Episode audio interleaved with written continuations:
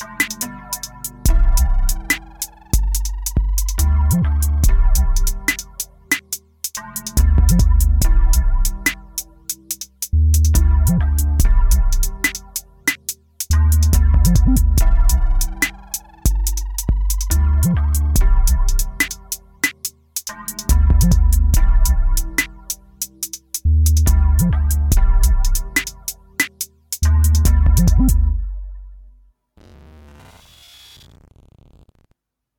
Do you believe in UFOs?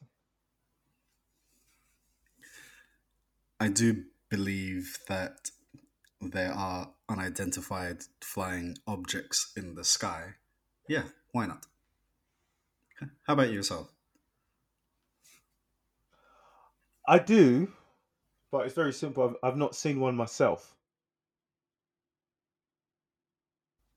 Yeah.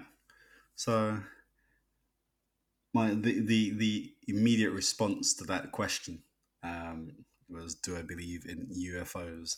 I think there's a lot of there's a lot of sort of uh, connotations or a lot of a lot of implicit things that come with the uh, letters UFO um, that pertains to alien life forms and the such. So my answer was quite very specific in that I said uh, I do believe that there are unidentified flying objects that have been observed, uh, which is a slightly different position um, than just the belief in UFOs with all of the bells, bells and whistles and the uh, implicit alien life form bits attached to it. All right, let me ask you just more to, specific. Just to clarify, just to just to Do you believe clarify, in aliens? you know. Do you believe in aliens? do do aliens believe in us? Uh, It, it's a it's a it's a it's an. I can't answer that one. I'm not. I can't answer that question. do I do I believe that there are other life forms that exist within the universe? Yes. So life forms. Um, from a statistical point of view, um, I mean, we didn't include this in our uh, episode around uh, statistics and why they don't remain static. But statistically speaking, uh, there's a, a likely probability that there would be other life forms that exist in the uni- universe. I feel like I'm being very elusive this evening with my responses. Well, I mean, I didn't. I didn't say sentient life. believe? I didn't. I didn't say sentient life forms. Um, I just said life forms. I mean, uh, a, a, a- single cell organism is, is is classified as a life form, is it not? An, an, an amoeba or, or whatever it's called. So, in short, you don't believe it. I feel. I feel like I'm uh, interviewing to replace um, Mulder or Scully on the X Files. Um, I I I don't know. I, I have I have a curiosity. I have a I have a I have an unanswered curiosity more than a belief. Okay. Does that make sense? enough. Yeah, yeah, okay, yeah, I, I, I get you. I get you. Yeah. So, It- have you heard of Area 51? Yeah, of course I have. who who who hasn't? I don't think there are very many people who who haven't heard of uh, Area Fifty One. Uh, that that So, that that was it the top secret uh, military testing base in uh, Nevada. and why do you think? And this is general question, so I'm not interviewing you as if you Hmm. work there, but why do you think it's so top secret? as in as a as a place or as or, or as a base. Listen, listen. Car manufacturers are top secret about the design of new cars that actually come out, and these are just new cars that are just generally going to go on sale to to to en masse to to the public. So so in terms of like military level stuff, secrecy is a secrecy is a baked in part of of their ethos. So uh, I don't think that I don't think that's that unusual. Uh, every every every government departments within the the same government uh, will will have different you know sections of things that are classified. Hmm. So I don't find it. I don't find anything particularly odd about the fact that there's a top secret military base. Well, it's not top secret in insofar as uh, no one knows about it because you know everyone knows about it. Yeah, yeah. and uh, there there there are annual you know people make pilgrimages to it. And i think it's been sort of sensationalized enough in in countless movies you know whereby you have the the, the lay person the, the, the common person who who um, quote unquote st- accidentally stumbles into area 51 and you know no sooner than they've walked two meters into the actual zone of area 51 than a full military squadron attack helicopter yeah. ground troop you know sort of come out of who knows where all of a sudden and you know pointing their guns at these people who've, who've trickled into this area um, all i can say about stuff like that is they must have an absolutely massive force on standby around the entire circumference area of area 51 if that's if that's how they're going to operate and, uh, and appear instantly uh, for for anyone popping up um, in in the vicinity. But Yeah, just what do what, what do you what do you think about what do you think about the the secret secretive nature of it? I mean do, Well- you, do, you, do okay so let me ask a slightly different question. Do you think that area 51 is the only secret military testing facility that exists across the world from different countries no, no. I'm sure Okay. so there let's are various let's- let's- iterations. Hmm. Let's let's think about North Korea for just a fraction of a second. Do you think that they have any secret military testing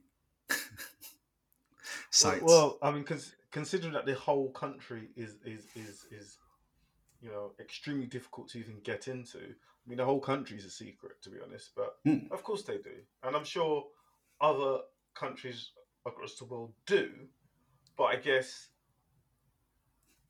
there's one thing hiding military secrets, and there's one thing you know. There's always smoke before fire, and there's got to be something to Area 51 specifically. Of course, different countries are going to have different bases which they want to keep secret from the world for obvious reasons, right? Because it might be against their national security and blah de blah de blah. But I'm just curious as to why Area 51 is so secretive and why UFOs slash alien existence have been attributed to that site specifically. That's all. Hmm. Just like you, I've just got curiosity. Like, like why? Yeah. Why don't they say MI5 is is housing aliens? Well, Or- I think- yeah. I think you have. I don't, I don't know. Is it maybe the with Area Fifty One? I think one of the most high profile alien encounter incidents was the uh, Roswell UFO crash in 1947.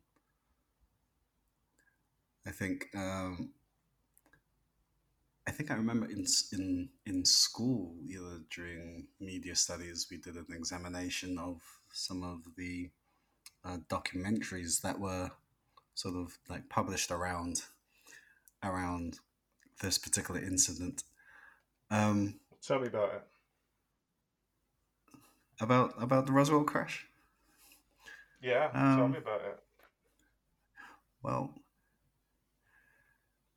how much do I remember about it now? So there was a there was there was a, a an alien vessel that crash landed, um, and the the theory is that the craft was recovered as well as uh, some of the alien occupants um, of of the vessel, and obviously it was quite a high profile uh, event at that point in time that was um, handled by the, the media, um, downplayed by the media to try and explain uh, the object that you know fell out of the sky and crashed. So at the time, it was um, said to be a weather balloon, I believe that had that had crashed, and okay. they were trying to explain what this metallic foil-like material sort of was. So you had people sort of like holding up and waving around. Effectively, you know that that that material that was used for weather balloons to sort of say, "Oh no, this is this is what it was," but you know, the actual theory is that what was found was this metallic alloy, unlike anything that had been seen before um, for this vessel. But I think the the biggest part of that is the actual alien bodies that were recovered. Now I can't remember if I think that, that there was there was more than one if I if I recall correctly, and I can't remember if one was alive and the other one and the other one not. So I think one may have been alive for a period of time uh, and and then eventually sort of died. But the the next level of the theory continued, and then you have the alien autopsy uh, video, which is. really? Yeah, it sounds hilarious. Uh, have, have you not have you not seen this? So there's a yeah there, there is an alien alien autopsy video. Um, it's in black and white, I believe, and uh, a bit grainy. So it's allegedly the actual footage of some of the autopsy that was carried out on some of the bodies, and the how would they have done an autopsy on an alien? Well, so the the the alien itself was human humanoid in in physical physical sort of structure. Um, so they it was they were quite short, relatively speaking, uh, I believe, with wait for it, a large sort of round head with oversized large dark eyes. If I, I'm, I'm, I'm, I'm trying to, I'm digging this up from from memory. It's been quite a long time since I've looked at it. Um, but yeah, so they had they had these these bodies. So you know, they had it had arms, legs, uh, sort of torso. Um, they were strange shape, but they yeah, they have the video footage of the, the this autopsy uh, that was sort of carried out, and as as with all of these things, you have you know different people who served different functions in the the area who've given different perspectives about what it is that you know they found. Um, so some people talking about the the the metallic alloy uh, substance that the ship was made out of out of, and it was it it was it was sort of like a malleable, flexible material that like returned to the original shape. Yeah. Like when you un- unfolded it, um, the first thing that came to mind was um, the T one thousand in Terminator Two. Um, that that was a, a, a flexible metallic alloy alloy um, that could return to a particular shape. And the other thing that came to mind is one of my favorite movies from the 80s, uh, Flight of the Navigator. I'm not sure if you've seen it, but I absolutely love love that movie. Um, no, no, I haven't. No. It, it, it stars uh, it stars a very young Sarah Jessica Parker as uh, and I can't remember who the the male boy actor was in it, but you know, essentially, he was sort of detained. There was an alien ship that had crashed, um, and they they'd they'd recovered it, and it was stored in the Area Fifty One esque facility, and it, it it sort of it just naturally sort of floated. So it wasn't resting on the ground and they weren't propped up. It was just sort of floated.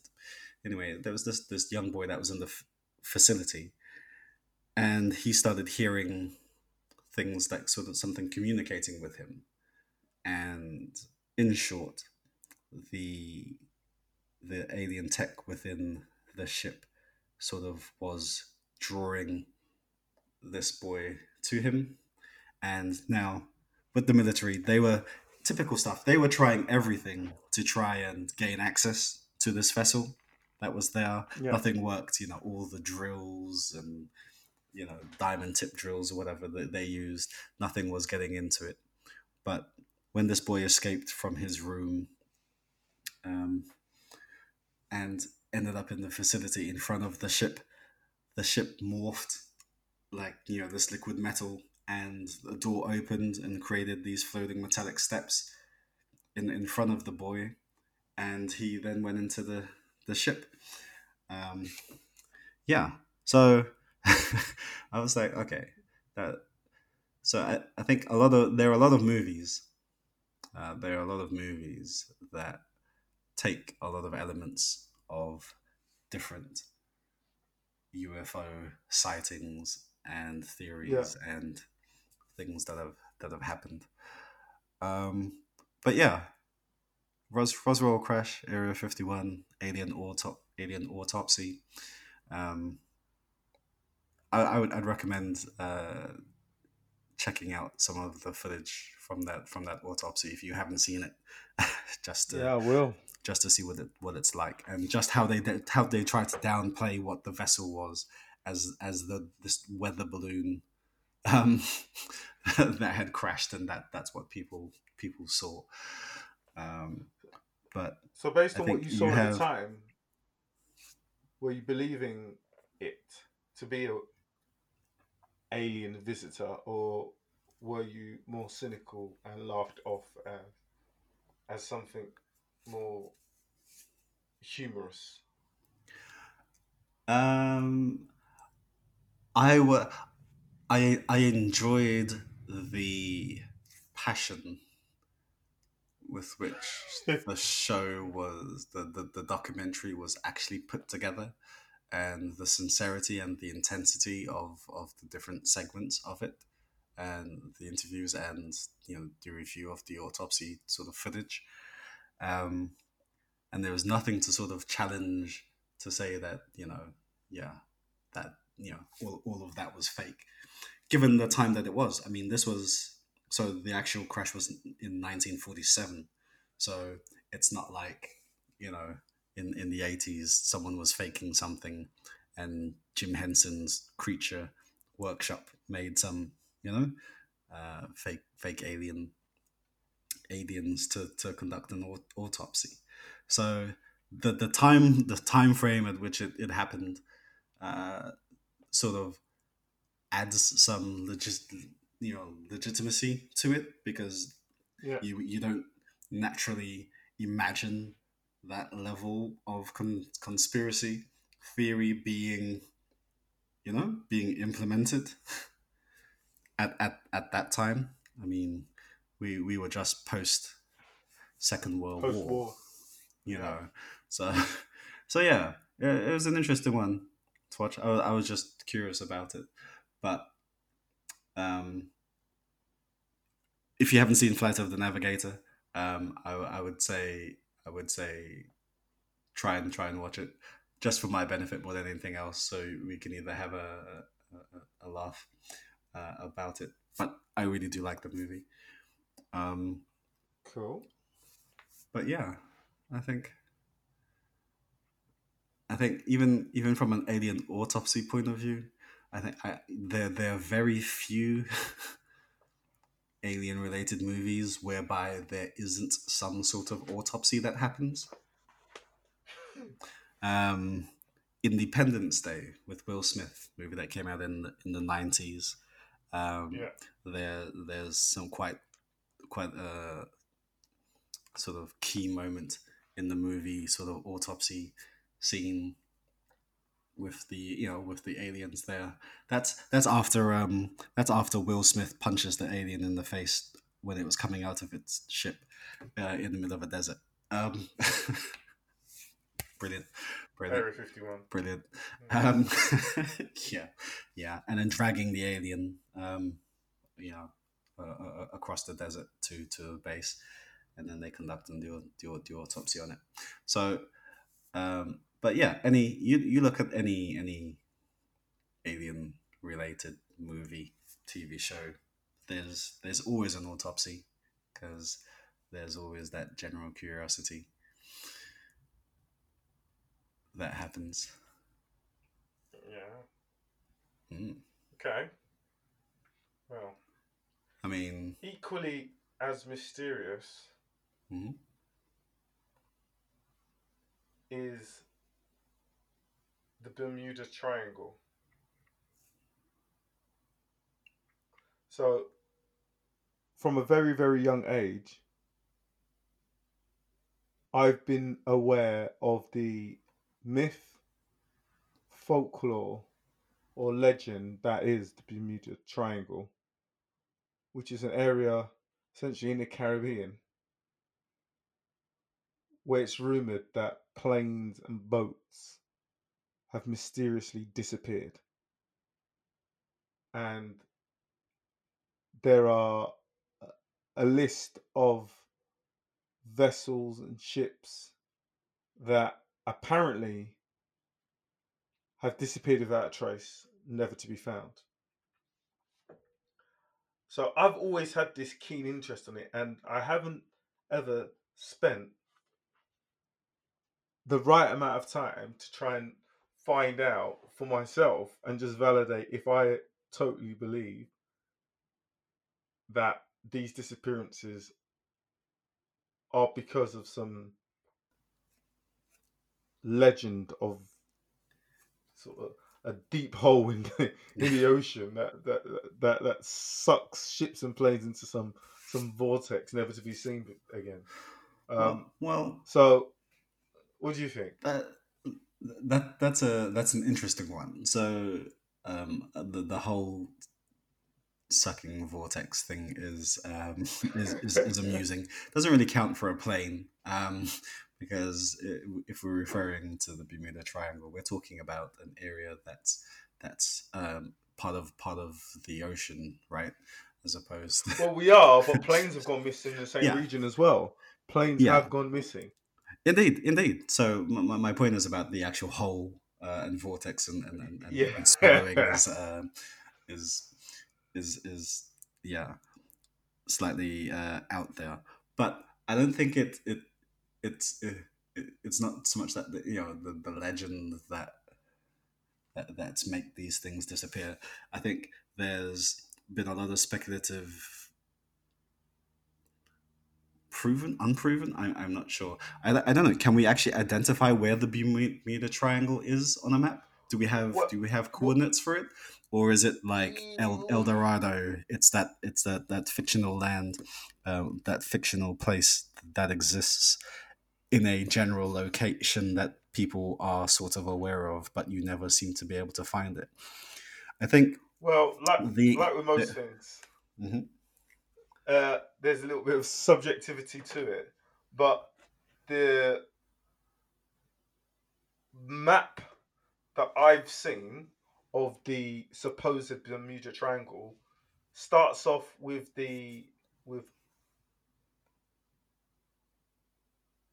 a point.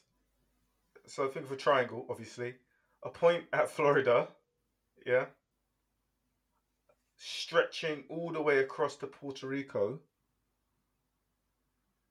and then the northernmost point being Bermuda, which is way in the middle of the Atlantic Ocean. Yeah. That's the triangle. Okay. I mean, B- Bermuda is a is a beautiful place. Um, I, I one of my friends from university um, was from Bermuda. She never once mentioned uh, triangle in the time that I knew her. uh, I must admit. Excuse me, but um, no, I think so. Yeah, so quite a quite a sizable area. Um, but I think Yeah. the what I had seen before was the the scientific sort of approach to rationalizing what could cause this to happen, and a lot of it is to do with the the, the Earth's magnetic uh, com- composure and what happens to the polarity and the pull and the change and disruption to the mag- mag- magnetic fields magnetic sorry magnetic field within the Bermuda Triangle as the thing being the cause for the ships disappearing or navigation systems ceasing to function and and so forth. So okay i can understand i can understand uh, the magnetic field disruption anomaly in that you know during that specific in that specific area because the earth is surrounded by magnetic fields that have pulls between the north pole and the south pole and so forth. There's always this magnetic flow around the world. So sure i can understand there being a particular area that has an unusual um, Im- imbalance or some unusual properties to it i mean what what actually drives that that is obviously going to be rooted underwater into the actual earth into the crust the mantle of the earth maybe um the, the Yeah. composure you know uh, down there is is different. I, I i don't know. I don't know. That's all speculative stuff. But how would that then cause um things to disappear? So flying through it if if we if we said that a plane flying through the Bermuda Triangle, if the electronic system was that adverse, what you know, is that adversely affected by the magnetic disruptions in the area, then you know they, they lose power or whatever happens, and then the, the planes crash.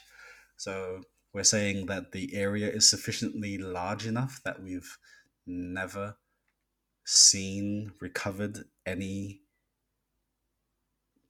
any any part of any wreckage or or anything um actually here's a question do you know how many on. how many planes or, or ships and vessels have have actually been claimed by the Bermuda Triangle? Because I imagine this is historical, going back to the times where some of the ships that may have disappeared may not have been, you know, mechanically powered. Let's say. Well, I have a list here. So there are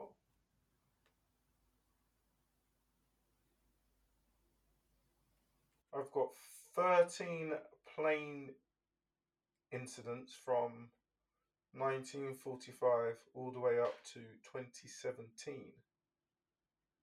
And well, and then I've got incidents at sea ranging from 1492 all the way up to 2015, and there are about 15 that I can reference, and this is just via Wikipedia. Mm. So the most recent incident in the air was 2017.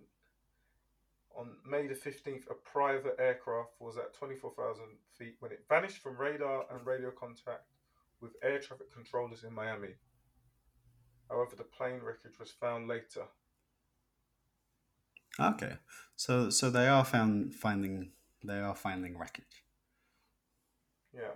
So another one in 2017, February 23rd, the Turkish Airlines flight TK183 was forced to change direction from Havana to Washington after some mechanical and electrical problems occurred over the triangle.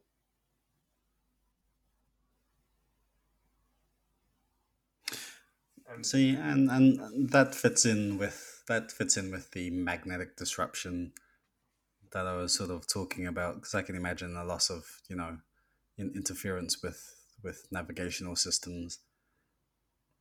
You know, I don't know it, it, if it if it's sort of like EMP like in nature. You know, if if there if there's some electromagnetic mag, magnetic pulse that that that you know resonates within the Bermuda Triangle that causes these uh, power outages. But with with ships, that's interesting. What would what would actually happen to the ship then? So if if that was the case, you would just be dead in dead in the water, but then you'd still just be in the water floating because you're a ship. yeah, so let's let's see some of the more the more recent ones. I'm particularly interested. So, SS El Faro, a crew with 33 on board, sank off the coast of the Bahamas within the Triangle on October the first, 2015. Okay, after sailing into her into Hurricane Joaquin. Well, that that wasn't gonna end well. Um, so let's go to the next one. In late 2015, two 14 year old boys went on a fishing trip on their 19 foot boat. Despite the 15 square nautical mile wide search, the boat was found yeah, off the coast off the coast of Bermuda, but the boys were never seen again. Okay. Sorry, did you say that they found the boat but boat. not the people? Yeah. Okay. Interesting. Okay. Hmm. Uh, I'm going to ignore the ones that talk about hurricane because that gives us the reason for the disappearance. Um, mm,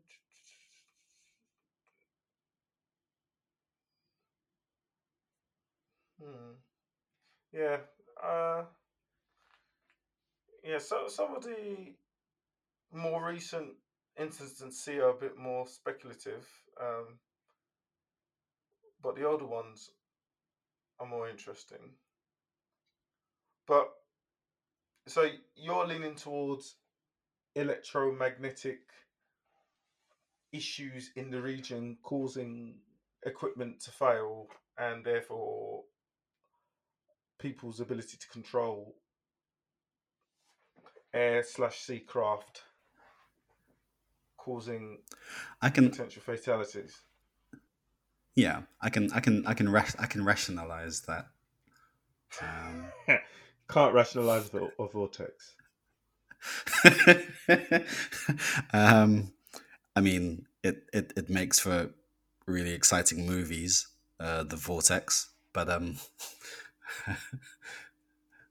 yeah, because you know, and and and electromagnetic disturbance doesn't really do much visually, um, unless you're talking about the uh, aurora borealis or the northern lights.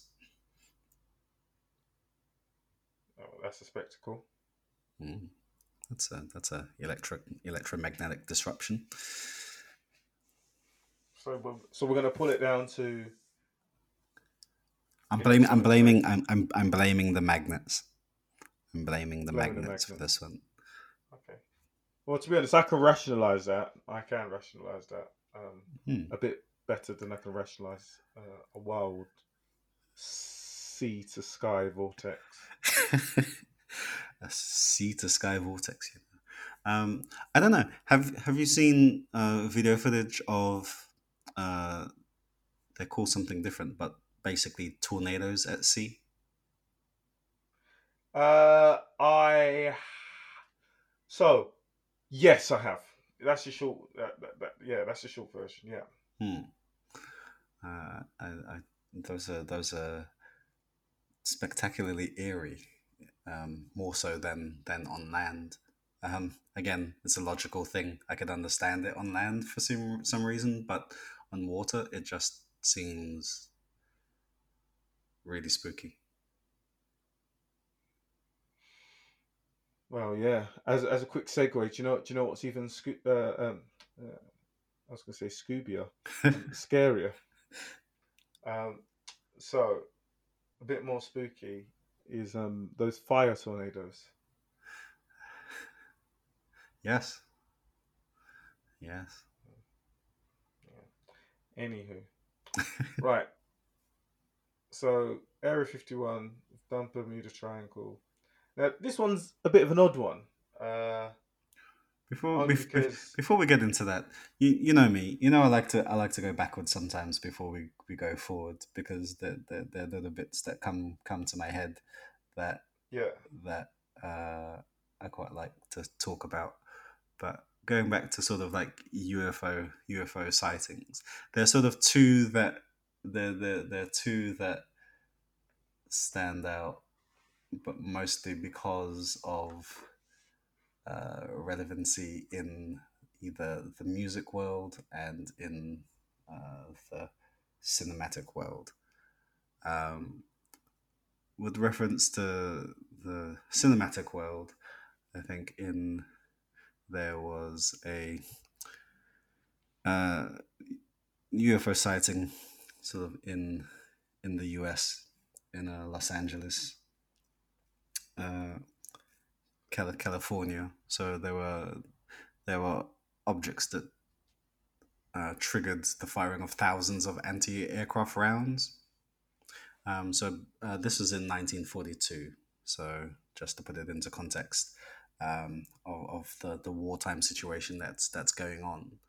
But the actual name of this incident is called uh, Battle of Los Angeles,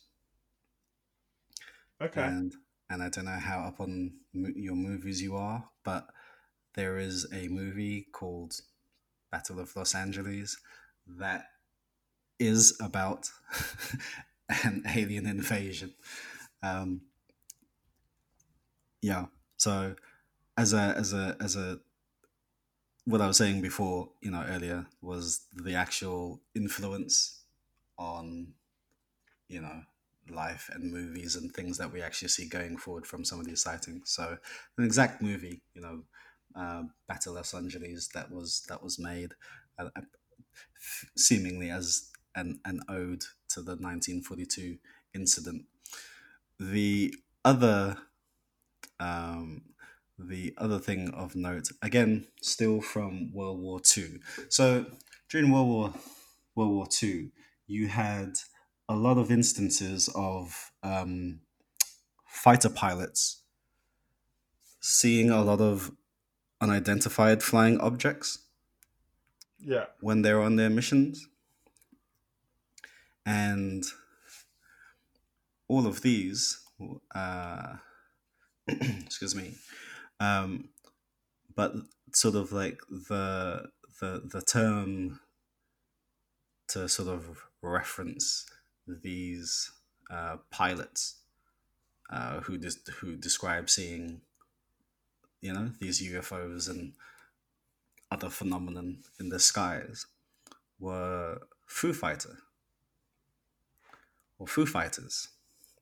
Yeah. Now, can you think of any musical link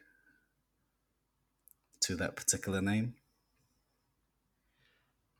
Uh, yeah. That, that, that, that was a. Uh, I'm sure there was a band which uh, I, think didn't pay much attention to. I think there's there's a you know there's a there's a small band that isn't very well known. Um, he says with Yeah. with every sense of irony.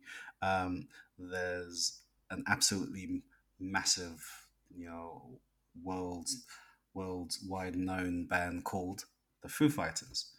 Um, so again, uh, a nice a nice link between something UFO related and uh, modern modern culture. Hmm. And that was it. I just wanted to mention those two things: Battle of Los Angeles, because I actually quite like like that movie, um, and yeah, the Foo Fighters. Well, I've, I've got a sort of watch list that I have been working on as I've been as you've been talking. So uh, I will look for these films and I'll watch them with with interest. There you go. That's that's my that's my segue. That's my segue out the way. Yellowstone. When I say Yellowstone, what comes to mind for you, Stephen?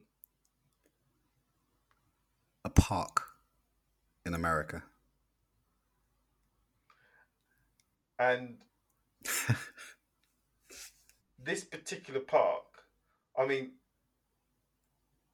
what does the park or does the park signify anything specific to you when you think of or speak of Yellowstone other than it being just a park?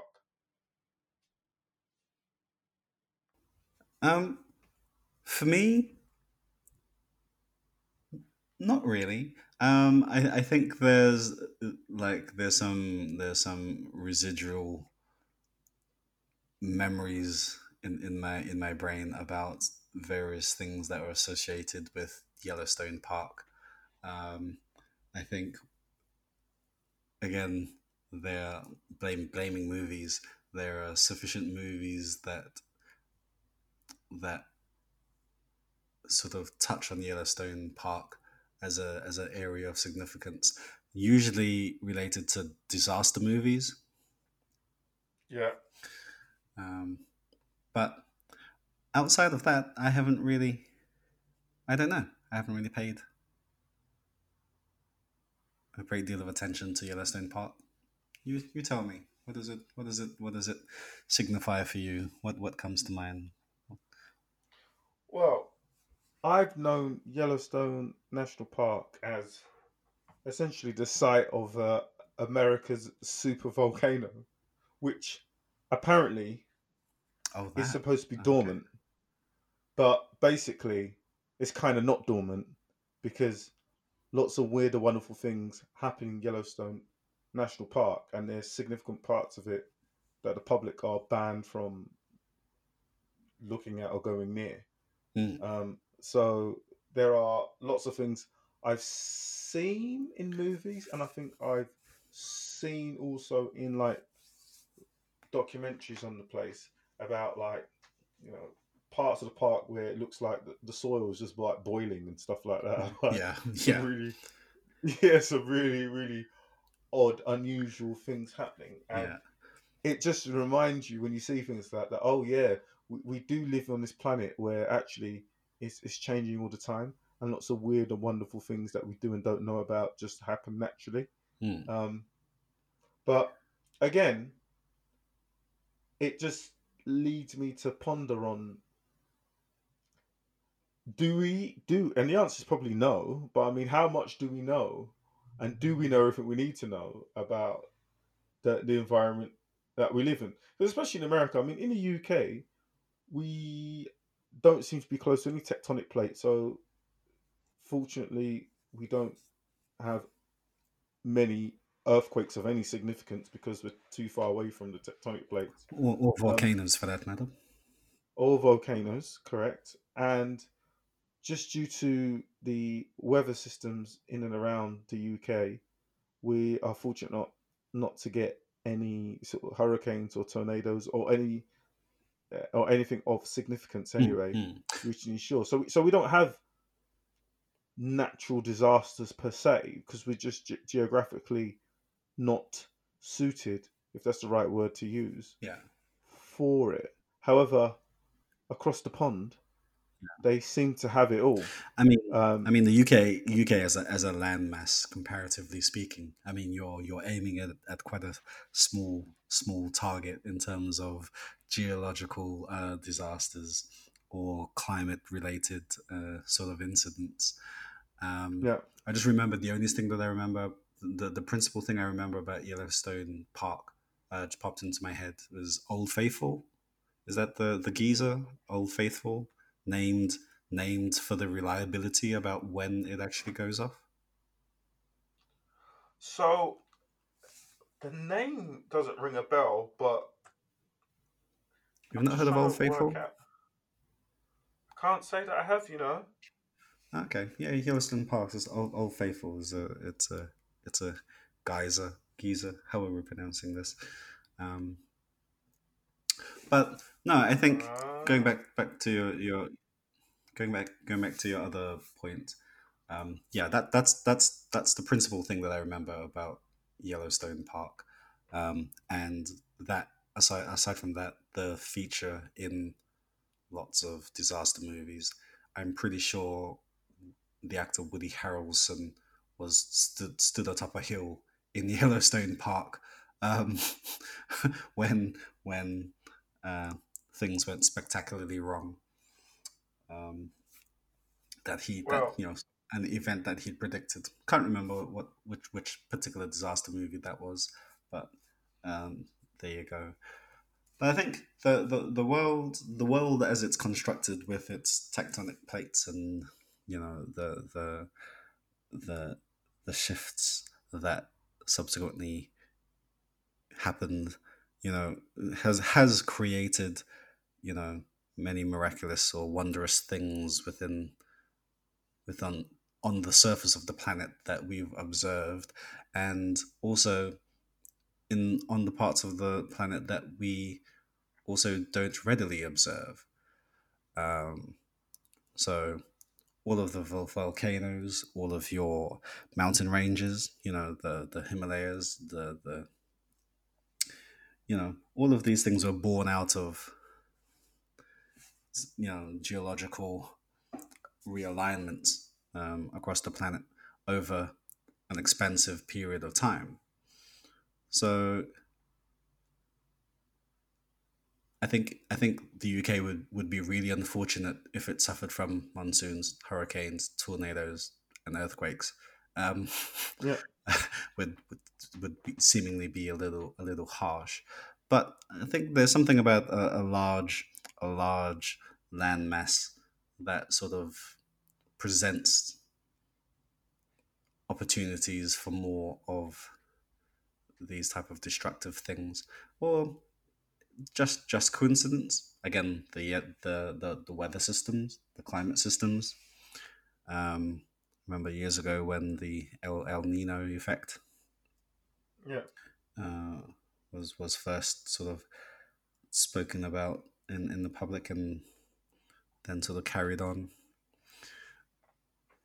I think the we, we don't know everything um, by by a long shot uh, that we need to about about the planet. I think we're busy focusing on other things, like you know the the slow destruction of it um, by Yeah. interesting means of our own doing. But yeah, Well, I've just been looking at images of the Old Faithful, and yeah, this is the type of stuff I've been seeing. I just didn't know that they gave it. Uh, well, they give. Well, Oh. I'm speaking English. They give these things names. You see, so this. Yeah. I think that, like, Yeah. like you said, yeah. So this guy's like, yeah. So this one, yeah, this is a particularly big one, isn't it? it is. It is. Wow.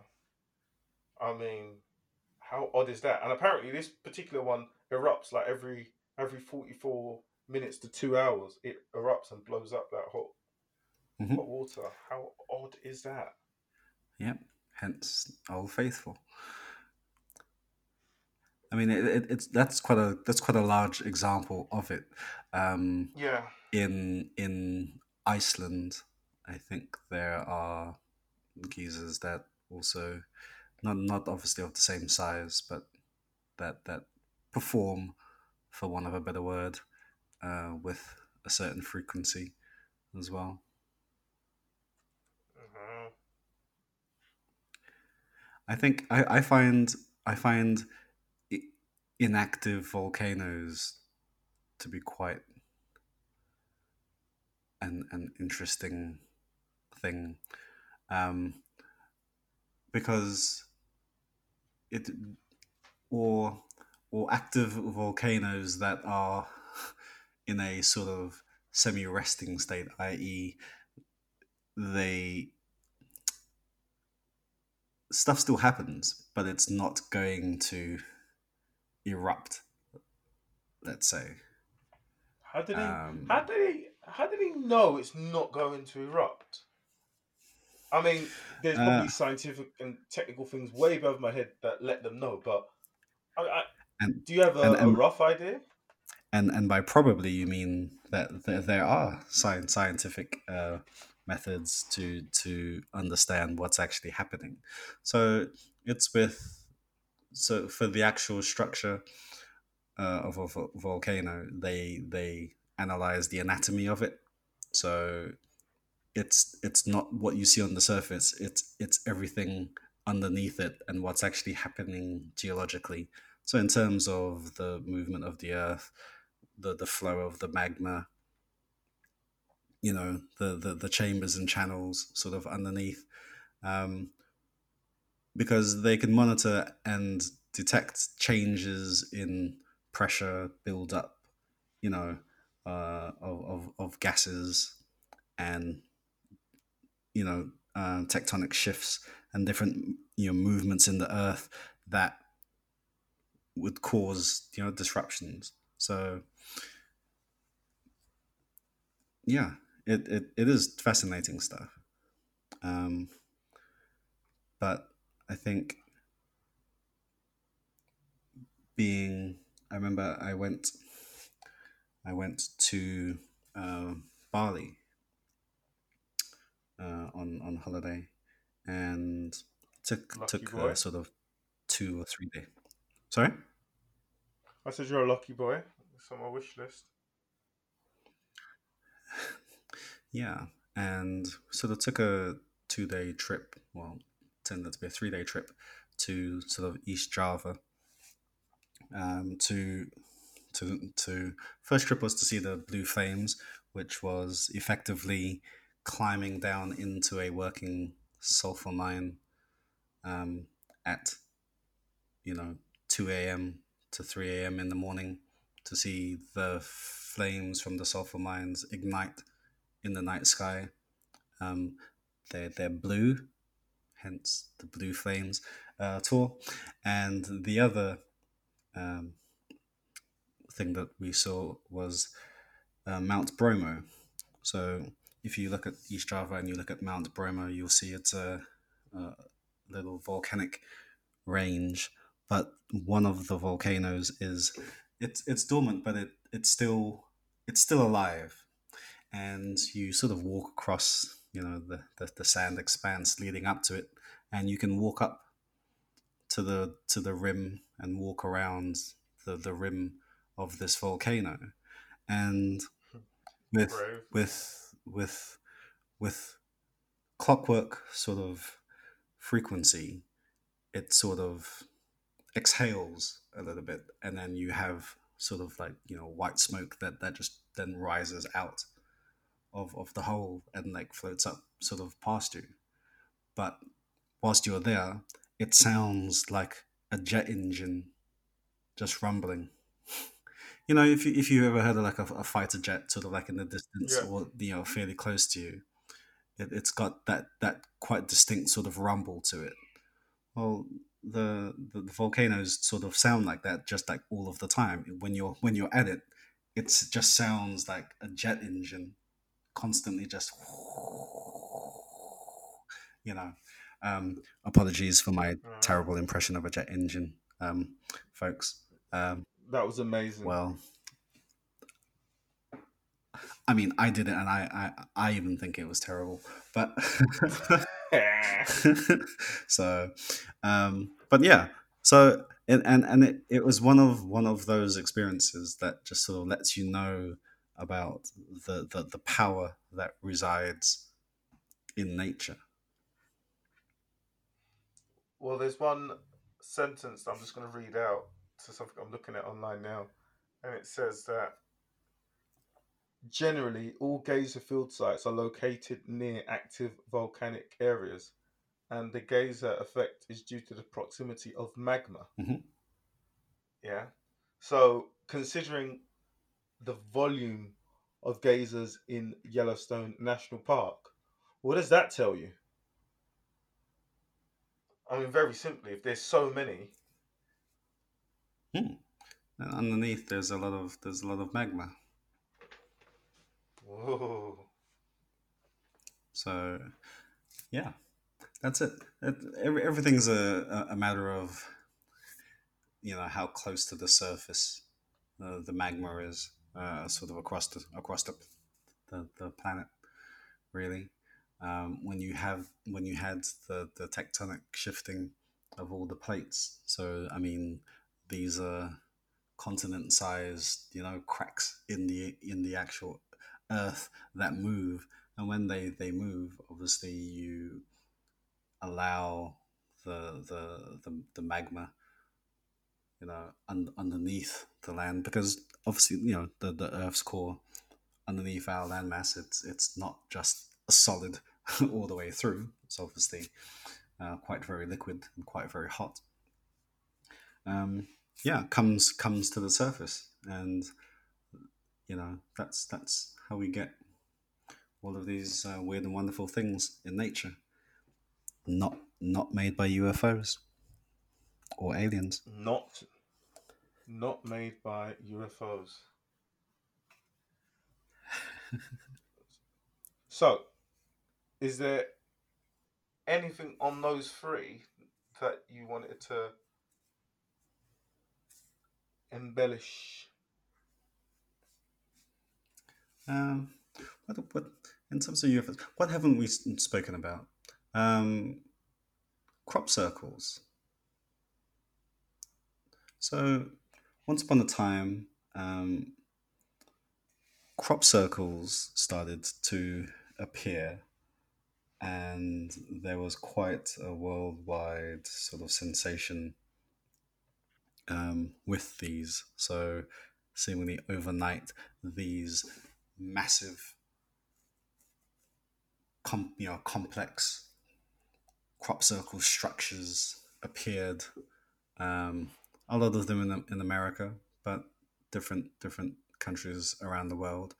You know, Yeah. these massive crop circles appeared, and you know, caused a lot of intrigue internationally. And you know, the the logical thing to do is to uh, attribute these to um, UFOs and alien life forms having created these wonderful structures overnight. Um, As you do. as you do, as you, as you would if you're uh, uh, an alien alien life form, you would come here and make these crop circles. Although I did I did see some one sort of speculate that the crop circle was actually uh, an impression of an of a of a UFO, the actual an actual alien vessel. You know when it when it, when it landed, that was the, the Hmm. pattern that was formed. Um, that was all very well and good until um, somebody made a time lapse video in a crop field one night to demonstrate how someone would create one of these crop circles that seemed really elaborate and, you know, otherworldly uh, at the time. And yeah, so they, they, they created with a time lapse video one of these crop circles. You know, um, they they had they had the pattern.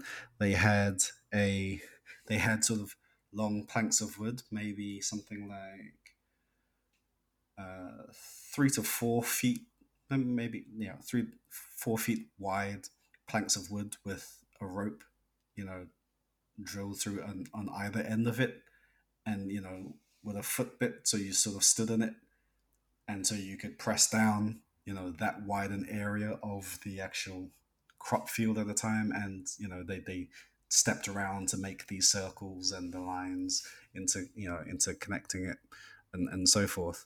Um, but there are quite some massive uh, crop circles out there some you know really really impressive things. Were they all actually created by people? Um, who knows? If they weren't created by people who were they created by? Hmm.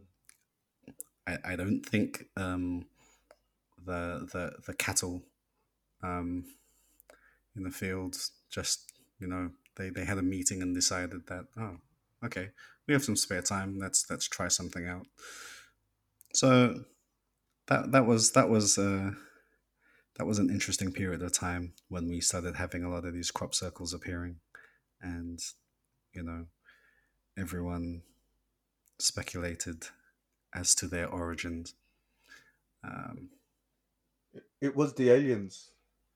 Well, it is. Now, can can can can can you can you tell me this right?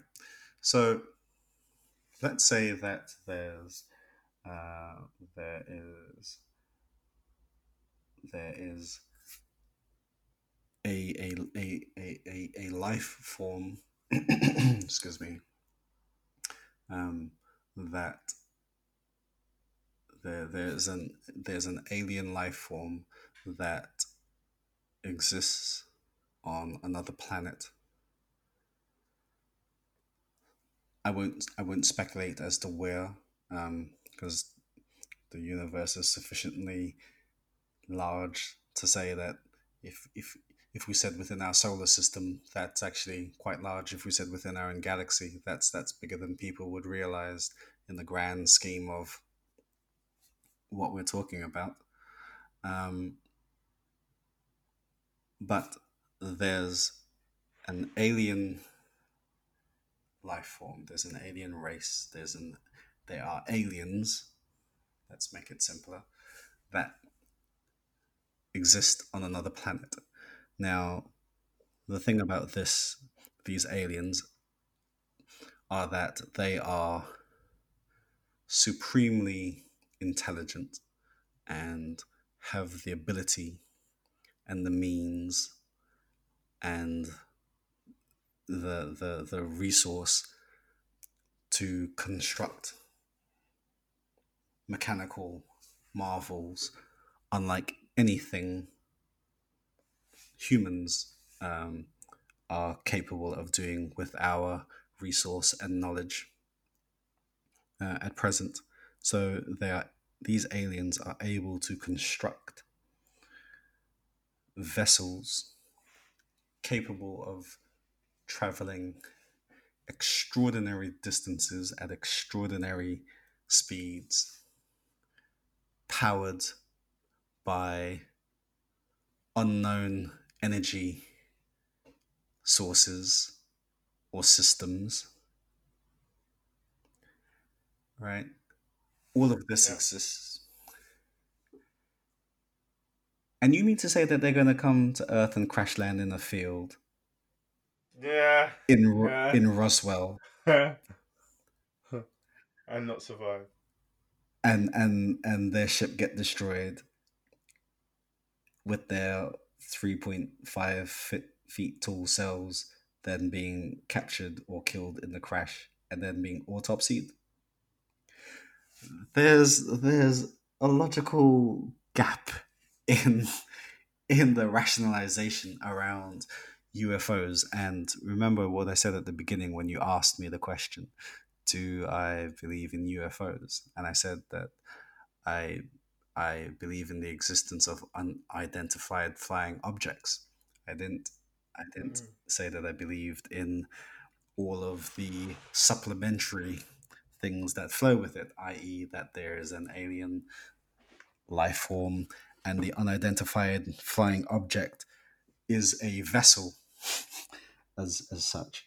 Um, I mean, if if the U.S. military tested a new aircraft that they were working on that's in a different shape with a different propulsion system that no one's seen and it was spotted flying over area 51 because you know everyone knows pretty much where to look out for to see any new tech coming soon to a you know battlefield near you then that would be an unidentified flying object so there's a you know natural natural implication to say a, a UFO is otherworldly, as opposed to genuinely just unidentified. Um, it hasn't been seen before, so we just don't know what it is. Um, but yeah, there's there's a there's a logical gap for me to say that if there there are aliens who are supreme supremely advanced, evolved, with the capability of developing interstellar travel, traveling aircraft, and such technologies that they would come to Earth to make crop circles, that they would come to Earth to kidnap a few random people and probe them inappropriately. Um, like, I'm, I'm, I'm failing to understand what the interest in us would be um, and the nature of the sightings so the things that have been seen so you people cite you know different clusters of light moving in an unnatural way in the sky that no other craft on earth is, is able to do so it, it must be aliens. Um, you know it it and the, the size and scale of it like what would be the purpose? If they had the technology to, to build something that could actually fly all of this way, I'm pretty sure they would have the technology to make make their vessel invisible, that you would never know that they were actually here. Well, well, I mean, now you're getting me going. Well, and what would what would what would be the motive for coming to to to Earth from wherever they reside? Now, the interesting thing about Well, this, though, what's the motive of us going to obviously Mars? NASA. Well, I was going to say, so NASA and other space agencies obviously do send out signals into space, don't they? So they they do broadcast signals. So if you go, if we could teleport to different parts of of our solar system or even the the galaxy, and you had the appropriate antennas, you could pick up the signals that we've broadcasted into space. That would would that that identify the fact that we we exist and where we and where we are. Um, it's predicated on obviously a, a I- It, I it, wonder it, what I think is. Like, are we hoping? Are we hoping that um, you know, the aliens that we're broadcasting to are on this, you know, same DAB range, on the same radio spectrum as us, so so they can tune into BBC Live, Radio Live. I, I yeah, it, it does make Yeah.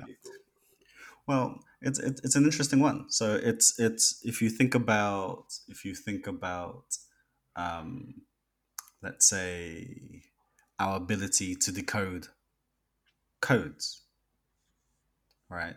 So, for instance, um, people have been able to decode and decipher the hiero- hieroglyphs, right? E- Egyptian or otherwise, hieroglyphs Yeah.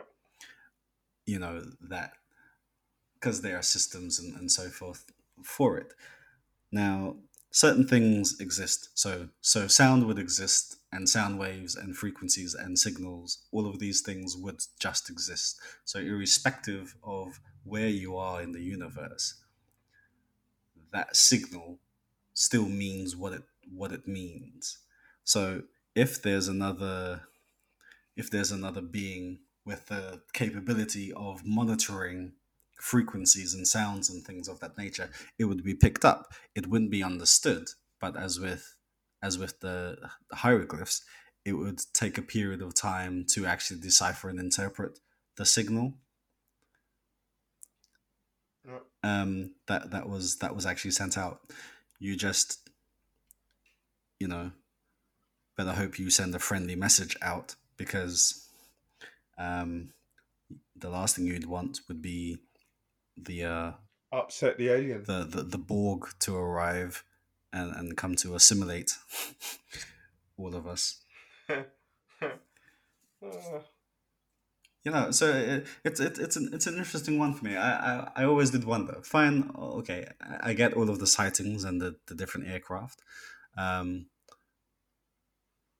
you know, but why would you would you would you come again? I, I, I get I get I get I get from an I. I get from an observational point of view, um, just to That's 'cause- a good enough reason. yeah, because the, well, there's a there's another there are other sentient beings that exist, and we found them. So let let's go check them out. Um, okay, that's fine. We we we do the same thing, exploration. That's why Yeah. that's why people do to other countries. that's why people do you know either deep water cave cave diving to explore other parts of you know the world that have been previously unexplored.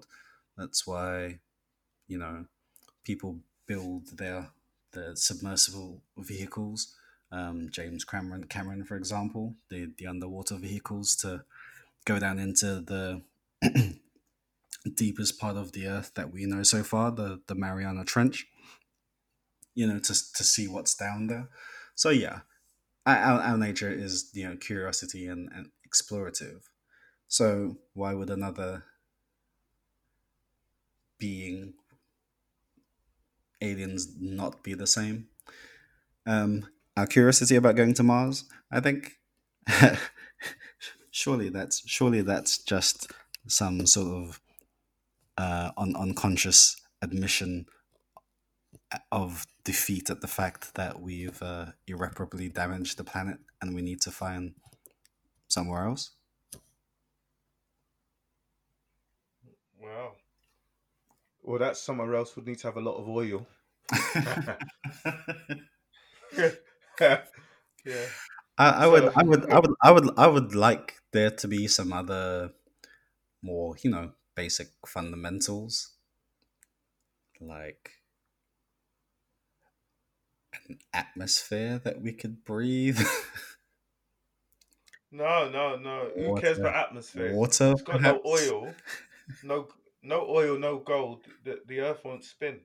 That's the most important thing. You're gonna go to Mars and start digging holes in it, looking for oil. So you- That's the first thing they're gonna do. Is, is that what you think the uh, the the the rover, the, the the Mars rovers are doing? They're they're not they're, they're not looking for water. That's the uh, that's the smoke screen that they've put up. They're actually uh, They're looking for oil. they're looking They're for. start digging it. Imagine, imagine, imagine if, if those space rovers like strike oil, right? You know what's to happen? Yeah, at night time you'll just see the, the the night sky lighting up with with rockets like speeding to Mars to colonize it, so they can they can extract it, and they're gonna sell you space oil, and it's gonna cost you like ten times more, and it's gonna make your car. I don't know. They're just gonna sell it at, as they've always done, but you just see lots of aircraft, uh, spacecraft just speeding because they're gonna want to come back and you know bring it back and sell it. So so that so that that begs the that begs the question: Who is really pushing the development of space travel tech at the moment? Well, well, Elon and Jeff. Obviously, if, if you if you got a couple of billion behind you and you're and you're you've got large shares in, in a trillion dollar company, then yeah, you're gonna you're gonna want to have the first stake in colonizing an asset class that hasn't been formed yet, and that asset class is space assets. Because now the Earth isn't enough. You already own that. So, do you know what? Let's own the universe. That is why these billionaires are so interested in space exploration. It kind of makes sense if you really, really boil it down. You literally have, or could have, the vast majority of the planet if you really wanted to. But the fact you could have it is now no longer attractive. You want to have something that you shouldn't be able to have, which is another planet. Hmm. Because Elon's already gone about and said, "No, listen, um, I'm selling all my possessions, like all my personal possessions. I don't need them. He's selling all these houses, all these, all these She's just like, oh yeah, must be nice, worth over hundred billion, and he and he's going on some sort of uh, a hippie crusade. He's like, yeah, I'm just like, yeah, just selling it all. Don't need it. You know, I just need air. So, what, what, what, what do you think the purpose of um, the Starlink satellite array that Mr. Musk has um, dutifully created? I'll be honest with you, I'm still trying to understand why, but I've, I've got my suspicions.